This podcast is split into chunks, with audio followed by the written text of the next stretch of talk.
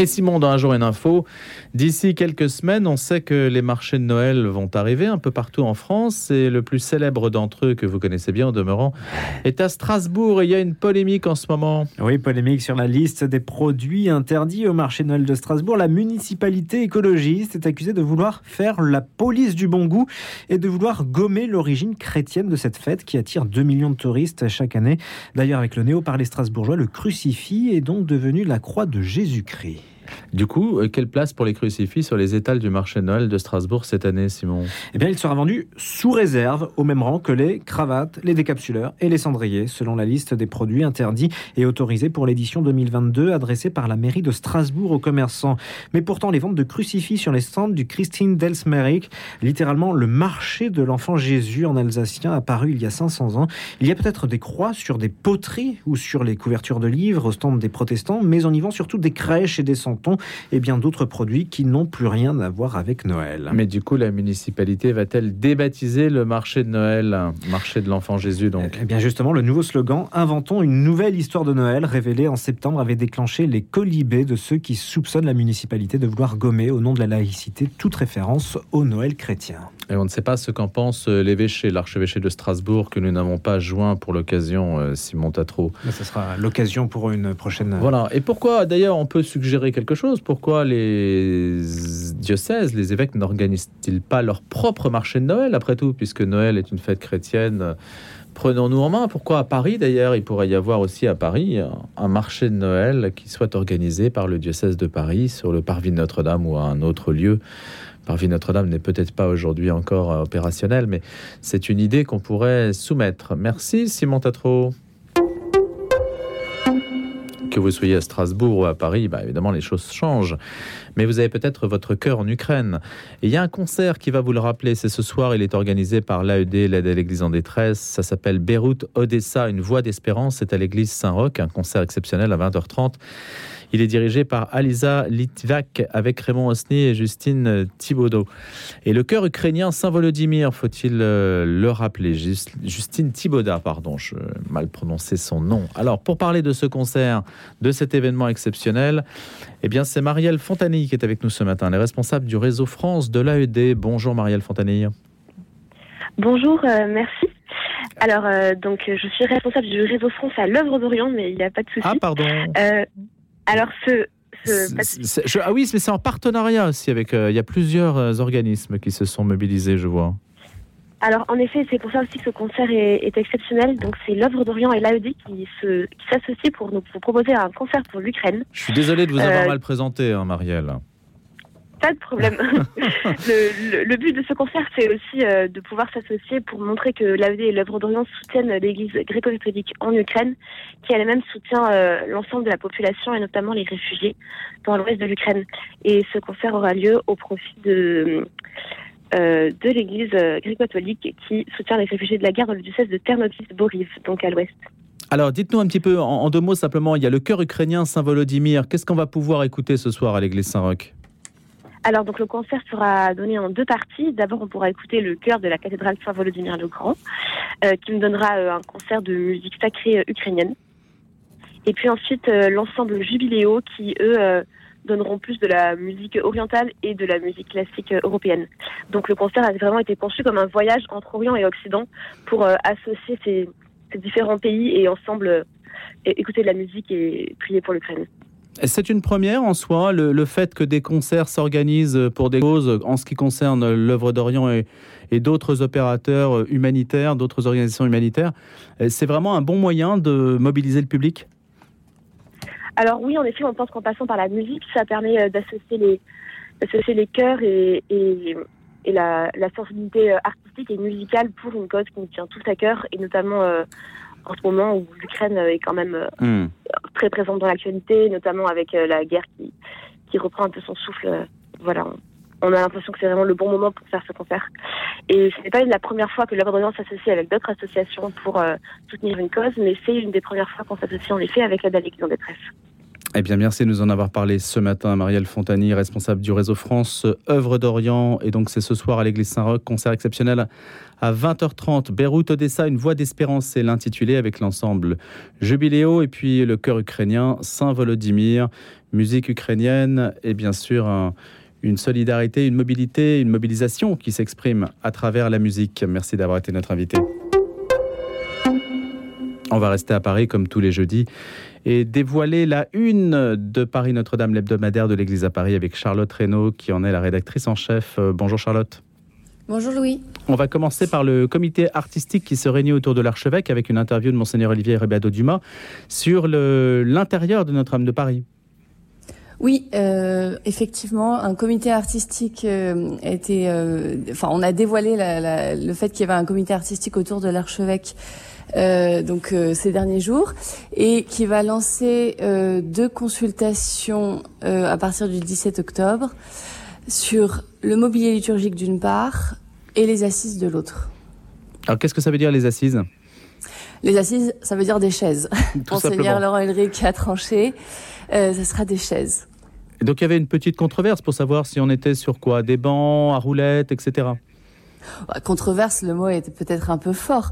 Euh, l'idée, on a avait été de proposer des bancs euh, l'année dernière, je crois. Mhm. Euh, mais c'était une proposition. Et là, du coup, puisqu'on est dans la phase concrète, il a été acté que ce serait des chaises. Quelle est la vocation de ce comité artistique? Qu'est-ce qu'il va devoir choisir à présent? Alors, il choisira rien, hein, c'est purement consultatif. Euh, c'est Monseigneur Ulrich qui, choisira, euh, mais il a souhaité euh, s'entourer de, de 18 personnes, exactement, issues à la fois du diocèse de Paris, du ministère de la Culture et de l'établissement public qui gère la conservation et la restauration de Notre-Dame, pour recueillir leur avis sur les différents artistes.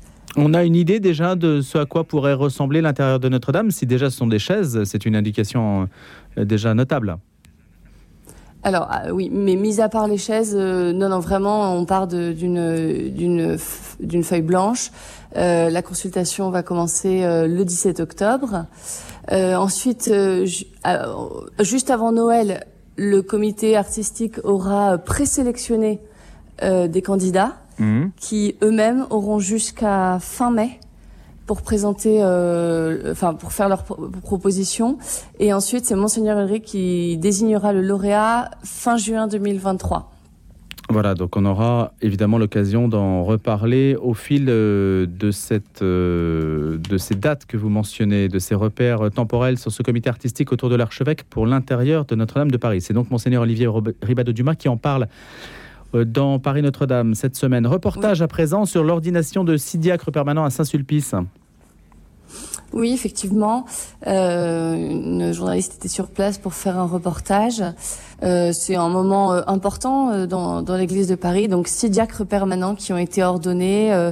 cinq étaient mariés à Saint-Sulpice samedi dernier.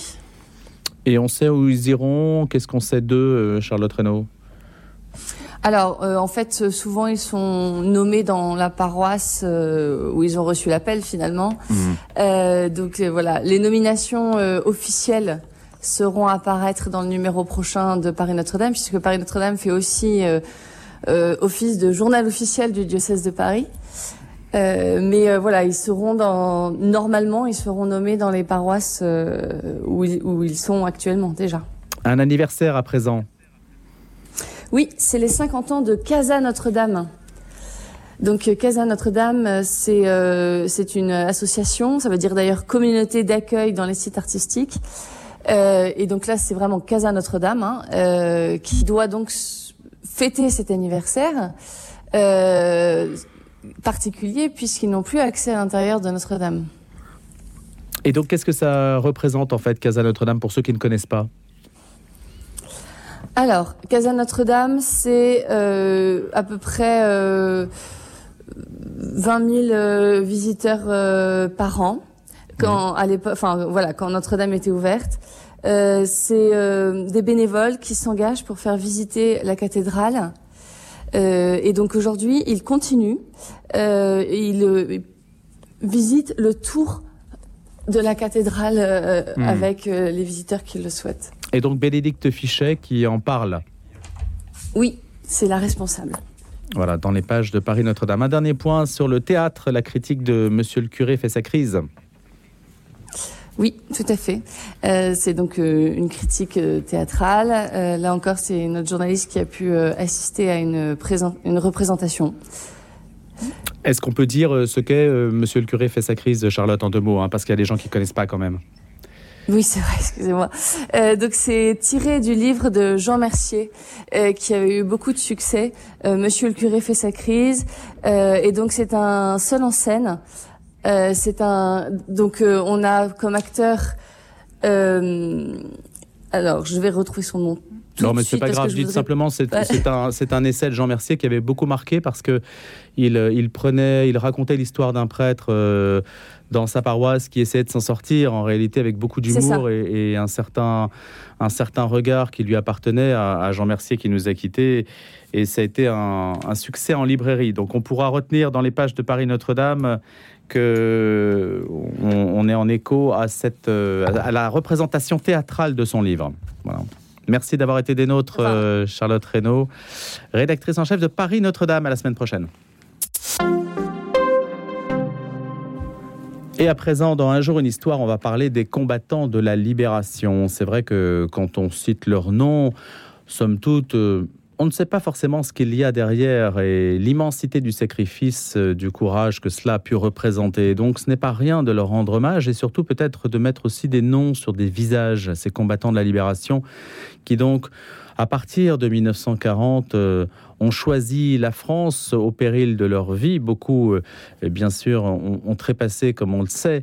Et il y a des noms, des visages qui sont rassemblés dans ce livre, qui est une sorte d'annuaire en réalité. C'est Jean-Christophe Notin, spécialiste de la Seconde Guerre mondiale, auteur de nombreux ouvrages, qui a voulu justement faire un focus sur euh, ces personnes qui étaient euh, boulangers, mères au foyer, militaires, prêtres, secrétaires, instituteurs, souvent euh, très jeunes, et qui ont refusé en fait le confort de leur vie ou de continuer comme si de rien n'était pour s'engager. Bonjour Jean-Christophe Notin. Bonjour. Est-ce que c'est parti, hein, vous le racontez d'ailleurs, est-ce que c'est parti de, de l'écho euh, puisque vous dites que ce livre est la compilation, ce livre publié aux éditions Talendier, la compilation des portraits publiés sur votre compte Twitter. C'est parti de là oui, exactement. Alors, il, y a à peu près trois ans, j'avais ouvert un compte euh, Twitter dans le cadre d'un livre sur les compagnons de la Libération et qui a rencontré un succès auquel, à vrai dire, je ne m'attendais pas, qui montrait qu'il y avait une attente euh, du grand public sur cette question de, résistance. Essayer de montrer en quoi, en quoi ce grand principe pouvait consister. Comment s'est mesurée cette attente par rapport à ces compagnons de la Libération? Alors, à vrai dire, tout d'abord, c'est les critères euh, des réseaux sociaux et de, Twitter. Hein. c'est le, nombre d'abonnés. Donc, pour un, site mémoriel, avoir déjà plus de 80 000 abonnés, c'est assez conséquent. Et surtout, au nombre de réactions, vous savez, sur, le, sur les tweets. On, calcule en, retweet, comme on dit, et en like. Enfin, en personnes donc, qui disent aimer, aimer le tweet ou le faire euh, ou le relancer en quelque sorte. Et donc, ça peut atteindre des centaines de milliers de vues. Euh, chaque tweet. Et donc, c'est vous qui aviez commencé à, tweeter parce que les petits textes qui donc illustrent les, photos, euh, ça tient dans un tweet quasiment. Ah oui, oui, c'est le, donc le principe du tweet. Vous savez, c'est limité à 200, je ne sais plus, 250 caractères, espace compris. Donc c'est très très peu. C'est un très court euh, texte. Et c'était toute la gageure hein, de montrer ce grand principe et ces belles et grandes vies en si peu de si peu de texte. Donc ça évite, ça incite évidemment à aller très vite à vulgariser et donc à porter au grand public cette euh, très belle parole. Et c'est vous qui aviez pris l'initiative de faire des tweets sur ces personnes Oui, oui, c'est une initiative que j'assume entièrement. Et pourquoi est-ce que vous avez eu cette idée, Jean-Christophe Notin? Euh, parce que pour, euh, pour, pour, vivre moi-même dans ce, dans ce milieu de la recherche et de l'histoire depuis longtemps, vous savez, vous commencez un peu à faire le tour de la question. Oui, oui. Vous, demandez comment la porter au grand public, hein, à ceux qui ne connaissent rien à cette période ou qui ne la connaissent que très peu, ou que par les très grands noms comme Moulin, Brossolette essayer de leur montrer ben, en quoi concrètement cette résistance a consisté, et chez des gens très, très simples, qui nous ressemblent, nous, mhm. qui, qui, étaient, comme vous le disiez, ingénieurs, boulangers, et en quoi a consisté cette résistance au quotidien. Mais le principe, j'insiste là-dessus, parce que pour l'historien, et, ça peut servir peut-être euh, d'exemple pour d'autres, le fait de passer par Twitter pour populariser ou faire connaître une page d'histoire, c'est quelque chose d'assez inattendu. Euh, oui, mais je dirais qu'il faut un peu s'adapter aux, voies de nouvelles de communication. On peut toujours rester cantonné dans les gros ouvrages et épais ouvrages que je fais moi-même. Hein. J'écris des biographies de centaines de pages.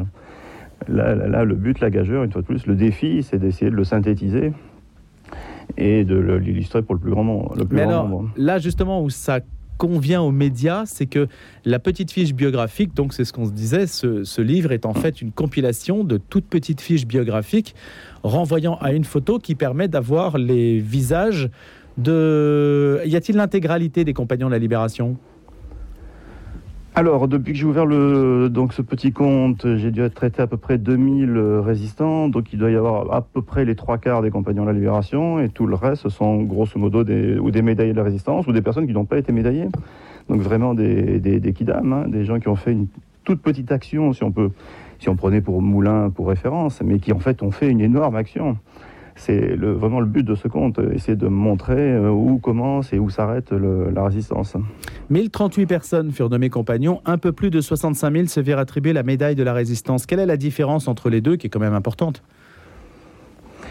Alors on peut, on peut, on peut dire que le, en quelque sorte le Graal, c'était la médaille de la libération qui a été euh, créée le, plus tôt, en novembre, dès novembre 1940 qui est destiné à, selon les statuts, à récompenser les plus valeureux des combattants au service de la, France libre et de la résistance.